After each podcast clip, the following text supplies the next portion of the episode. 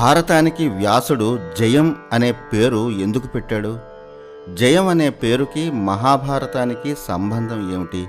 వైశంపాయనుడు భారతం కథను ఎక్కడి నుంచి మొదలుపెట్టాడు?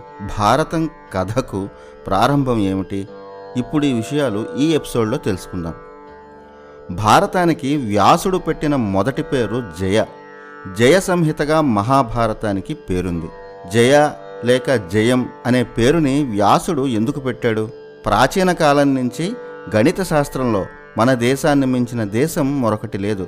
సంస్కృత భాష మొట్టమొదటి డిజిటల్ లాంగ్వేజ్ అందుకు ఉదాహరణ కటపయాది పద్ధతి. ఈ పద్ధతిలోనే శాస్త్రీయ సంగీతంలో డెబ్బై రెండు మేళకర్తల అమరిక ఉంటుంది. ఇప్పుడు మీరు చూస్తున్న పట్టిక కటపయాది పట్టిక. ఈ పద్ధతిలో సంస్కృతంలో ఉండే అచ్చులకు విలువ సున్నాగా ఉంటుంది. కా వరుస నుంచి చా వరుస వరకు ఉన్న అక్షరాలకు ఒకటి నుంచి తొమ్మిది అంకెలు చివరి అక్షరానికి సున్నాగా విలువ ఉంటుంది. ఒక్కో వరుసలో మొదటి అక్షరాన్ని తీసుకొని క ట ప యా పద్ధతిని మన ఋషులు ఆవిష్కరించారు. వేద పఠనాన్ని సులువుగా అర్థం చేసుకోవడానికి ఈ పద్ధతి ఉపయోగపడుతుంది.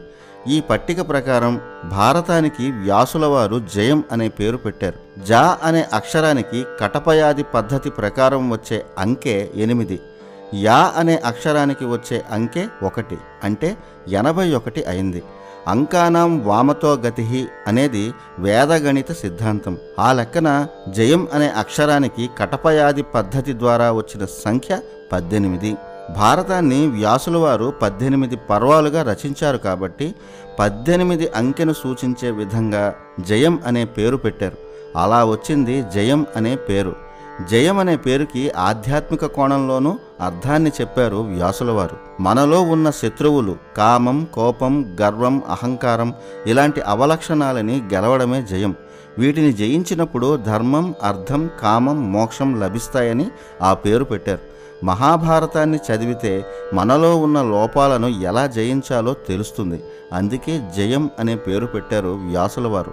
ఇప్పుడు ముందరి భాగంలో ఆది పర్వాన్ని ఆపిన దగ్గర నుంచి భారత కథను మొదలు పెడదాం. వైశంపాయనుడు జనమేజయుడికి మహాభారత కథను సర్పయాగం చేసిన యజ్ఞశాలలో చెప్పడం మొదలుపెట్టాడు. జనమేజయుడు కురువంశానికి చెందిన పాండవుల వారసుడు. ఆ చక్రవర్తి మూలపురుషుల్లో ఒకరు సంతనుడు.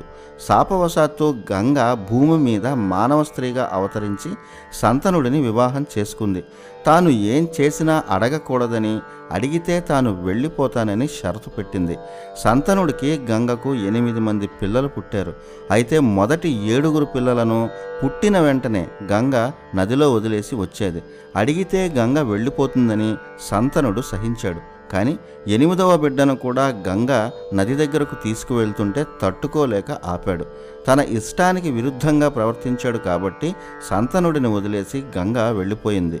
వెళ్తూ వెళ్తూ ఎనిమిదవ బిడ్డను తాను తీసుకెళ్ళి అన్ని విద్యలు నేర్పి మళ్ళీ అప్పగిస్తానని చెప్పి గంగ సంతనుడిని వదిలేసి వెళ్ళింది.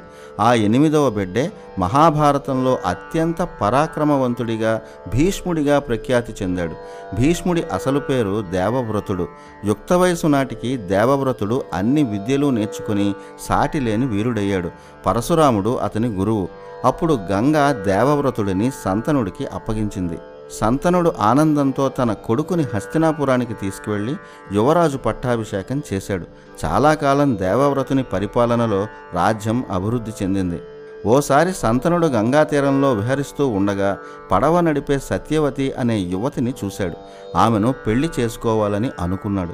తన తండ్రి దాసరాజుని అడగమని సత్యవతి సంతనుడికి చెప్పింది. సత్యవతి తండ్రి పేరు దాసరాజు. అతను అక్కడి జాలరులందరికీ రాజు. పిల్లను ఇమ్మని సంతనుడు దాసరాజుని కోరాడు. సత్యవతికి పుట్టిన పిల్లలు మాత్రమే రాజ్యానికి వారసులు కావాలని అలా అయితేనే పిల్లను ఇస్తానని చెప్పాడు దాసరాజు. సంతనుడికి తన కొడుకు దేవవ్రతుడు గుర్తొచ్చాడు. దాసరాజు షరతుకి ఒప్పుకోలేదు. ఇంటికి వచ్చి సత్యవతి ధ్యాసతోనే ఒంటరిగా బాధతో గడిపాడు. అంతటి మహారాజుకి ఆ వయసులో పెళ్ళేంటని మనకు అనిపించవచ్చు. కానీ ఈ పెళ్ళే మహాభారత గాథకు కీలక మలుపు. అది విధిరాత కాబట్టే సంతనుడికి ఆ వయసులో పెళ్ళి గురించి ఆలోచన వచ్చింది. తండ్రి బాధను గమనించాడు దేవవ్రతుడు. సంతనుడి మంత్రి ద్వారా విషయాన్ని తెలుసుకున్నాడు. నేరుగా దాసరాజు దగ్గరికి వెళ్ళాడు. నువ్వు చెప్పినట్టే సత్యవతికి పుట్టిన వారే వారసులు అవుతారు. నేను కేవలం రాజ్య సంరక్షకుడిగా మాత్రమే ఉంటానని చెప్పాడు.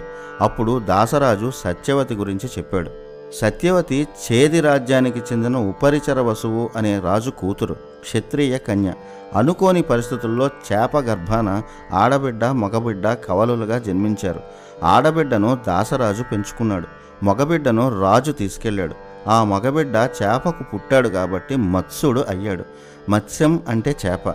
అతనే మత్స్యరాజ్యాన్ని స్థాపించాడు. ఇప్పటి రాజస్థాన్ ఆనాటి మత్స్యరాజ్యం అంటారు.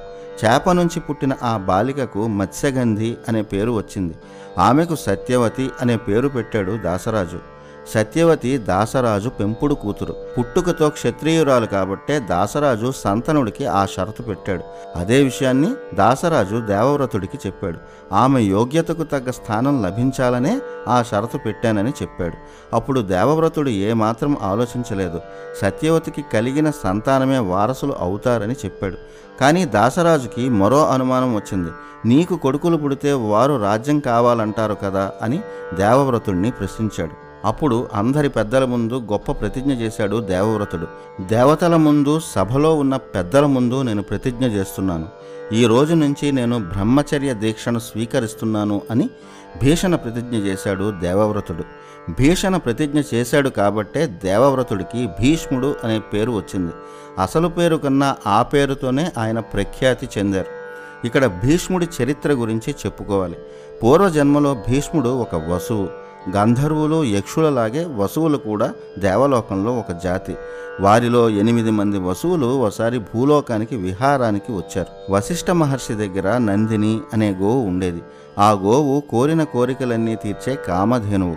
ఆ గోవు మహత్యం చూసి వసువులు ఆ గోవుని దొంగిలించాలనుకున్నారు. వారిలో ఎనిమిదవ వసువు ఆ పని చేశాడు. అప్పుడు వశిష్ఠుడు ఈ వసువులంతా భూమిపై జన్మిస్తారని శపించాడు. దానికి భయపడిన వసువులు వశిష్ఠ మహర్షిని క్షమాపణ కోరి శాప విమోచనం అడిగారు. మొదటి ఏడుగురు వసువులు పుట్టిన వెంటనే మరణించి వారి లోకాన్ని చేరుకుంటారని గోవును హింసించిన ఈ ఎనిమిదో వసువు మాత్రం భూమి మీద చాలా కాలం బతికుంటాడని శపించాడు. అప్పటికే గంగకు కూడా భూమి మీద మానవకాంతగా కొన్నాళ్ళు ఉంటుందన్న శాపం ఉంది. ఆమెను కలిసిన వసువులు గంగ తన గర్భంలో తమను మోసే విధంగా ప్రార్థించారు. అలా గంగ భూలోకంలోకి మానవకాంత రూపంలోకి వచ్చింది. అప్పుడే సంతనుడు ఆమెను చూసి మోహించడం వివాహమాడడం పిల్లలను నదిలో వదిలేయడం దేవవ్రతుడు పుట్టడం ఈ కథంతా ముందు చెప్పుకున్నదే. ఇది భీష్ముడి గతజన్మ వృత్తాంతం. అలా భీష్మ ప్రతిజ్ఞ చేశాక అప్పుడు దాసరాజు సత్యవతిని అప్పగించాడు. సంతనుడు సత్యవతిల పెళ్ళి జరిగింది. సత్యవతి కూడా క్షత్రియ కన్యేనని భీష్ముడి ద్వారా సంతనుడు తెలుసుకున్నాడు. సంతనుడు సత్యవతికి ఇద్దరు కొడుకులు పుట్టారు. వారు విచిత్ర వీరుడు చిత్రాంగదుడు. వాళ్ళు పుట్టిన కొంతకాలానికి సంతనుడు మరణించాడు. ఇక్కడితో ఆది పర్వంలో ఒక ఘట్టం ముగిసింది.